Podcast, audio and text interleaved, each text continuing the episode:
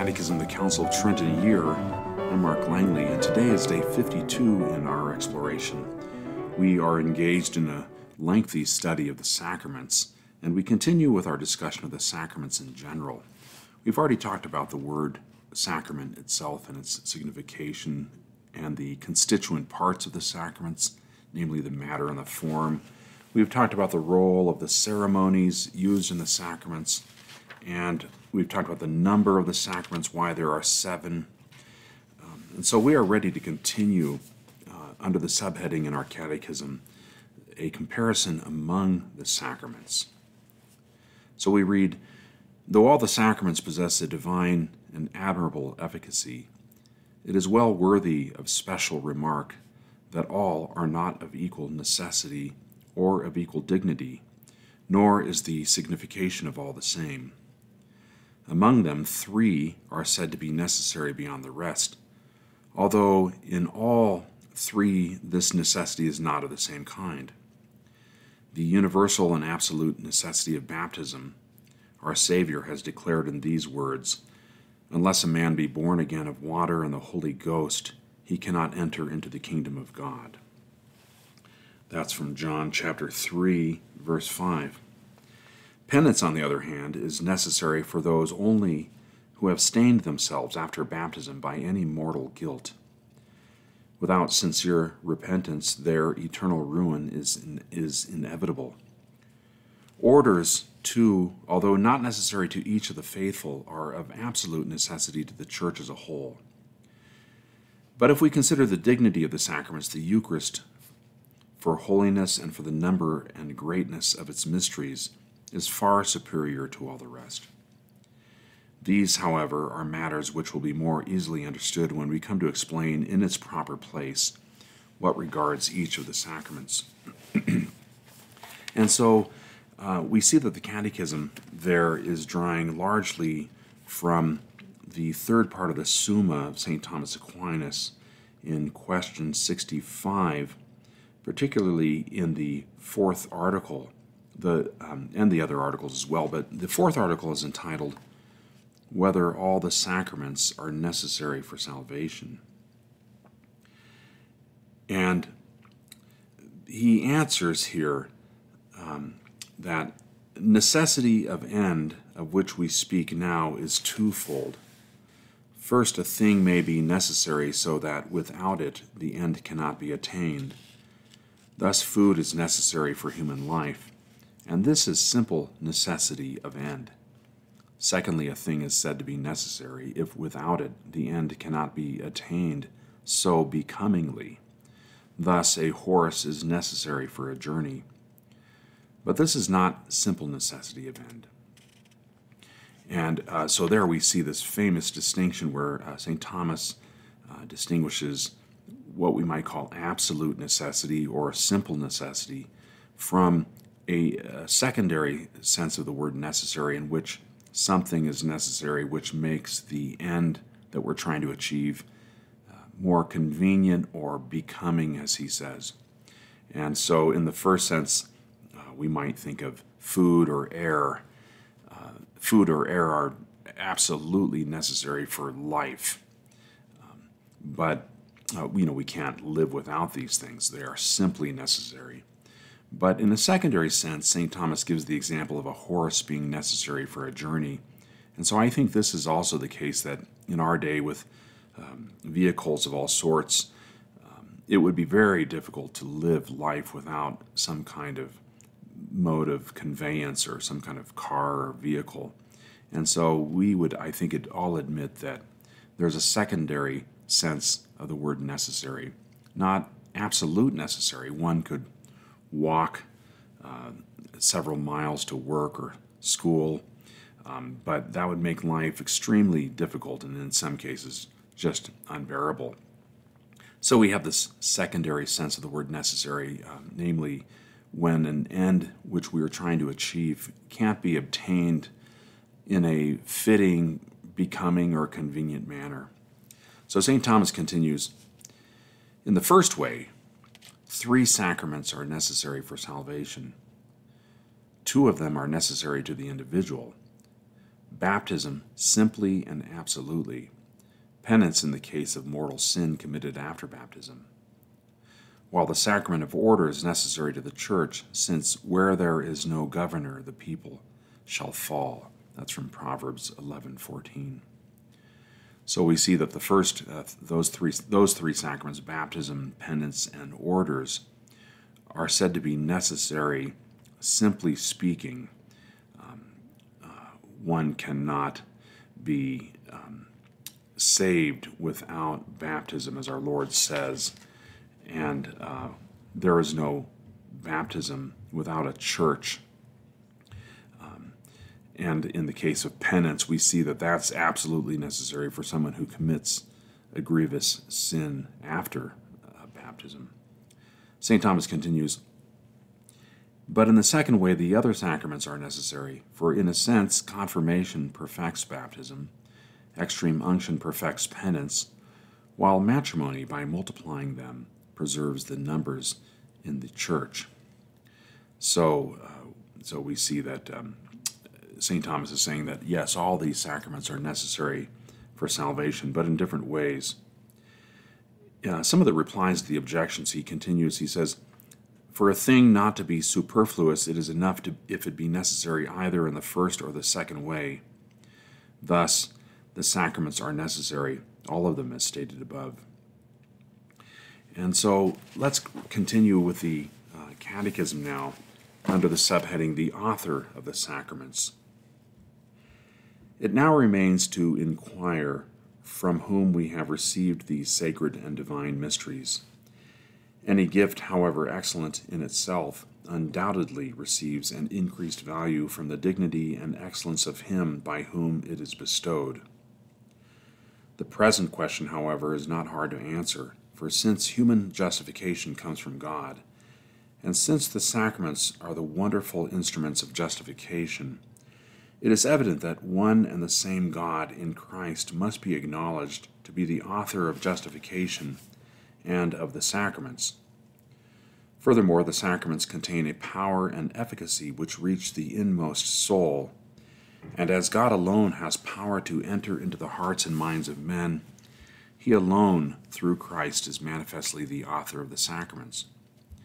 That they are also interiorly dispensed by him, we must hold with a firm and certain faith according to these words of St. John, in which he declares that he learned this truth concerning Christ.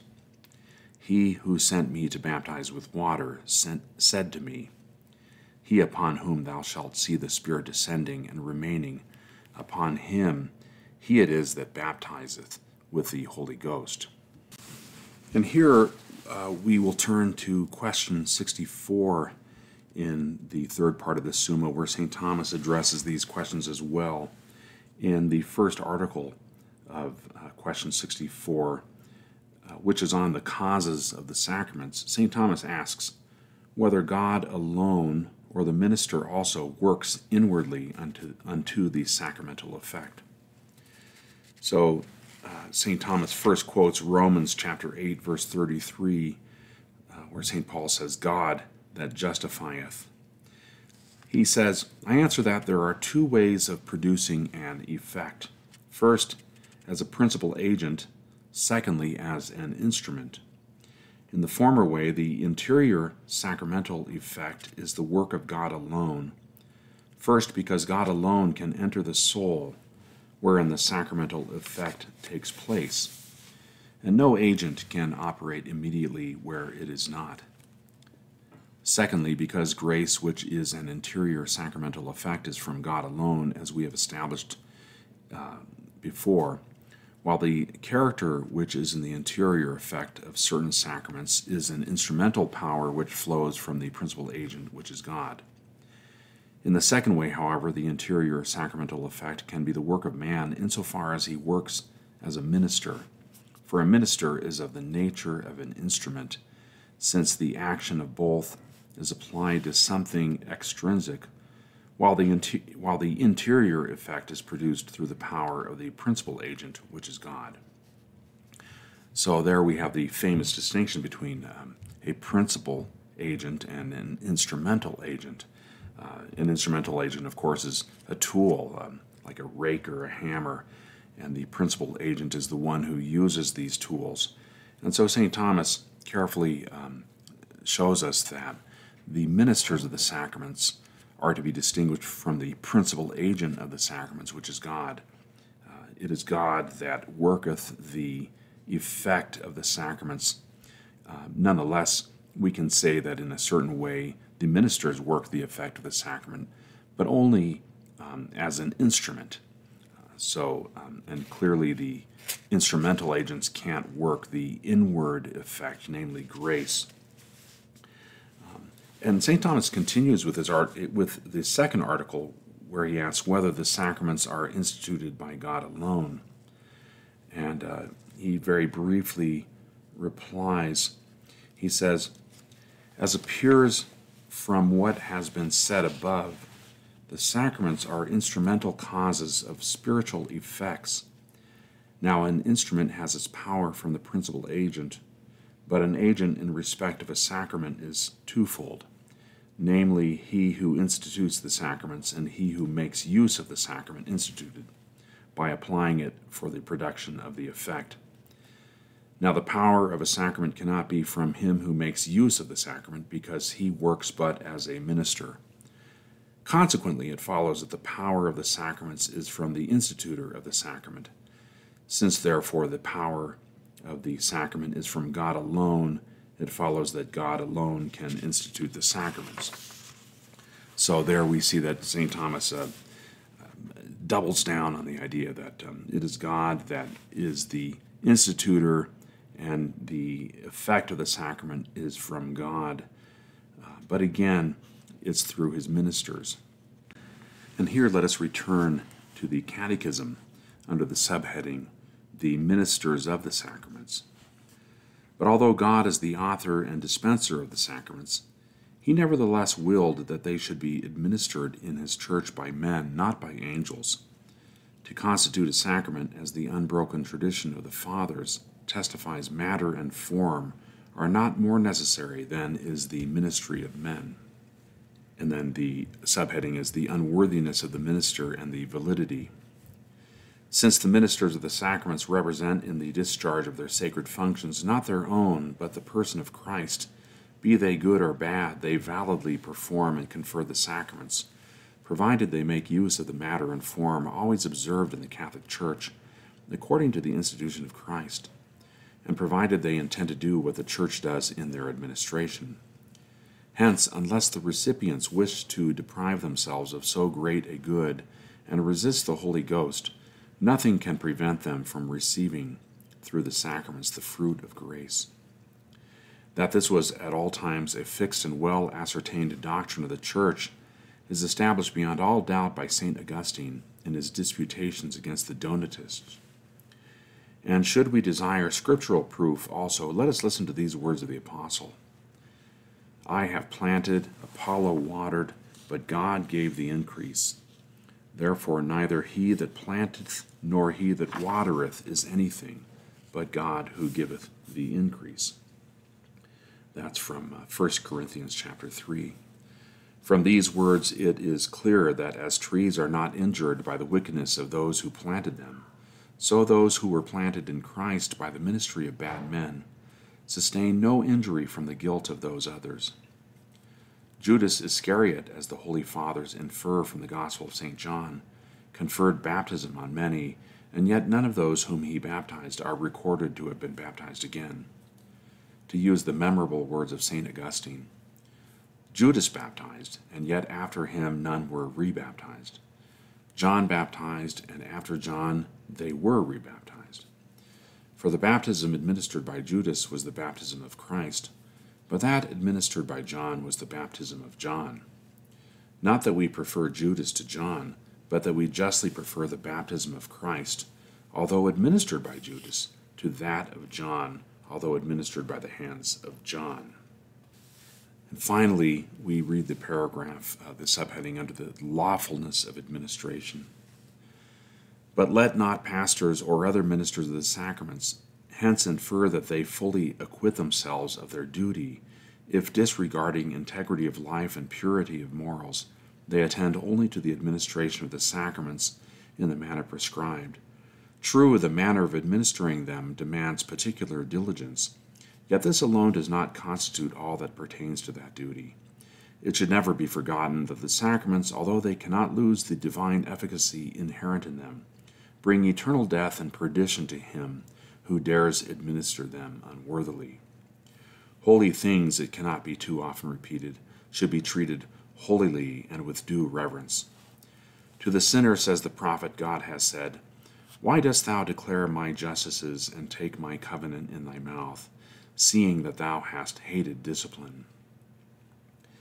If then for him who is defiled by sin it is unlawful to speak on divine things, how enormous the guilt of that man who, conscious of many crimes, dreads not to accomplish with polluted lips the holy mysteries, to take them into his befouled hands, to touch them and to present and administer them to others.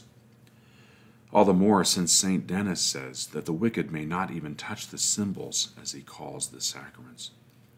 It therefore becomes the first duty of the minister of holy things to follow holiness of life, to approach with purity the administration of the sacraments, and so to exercise himself in piety, that from their frequent administration and use he may every day receive with the divine assistance more abundant grace.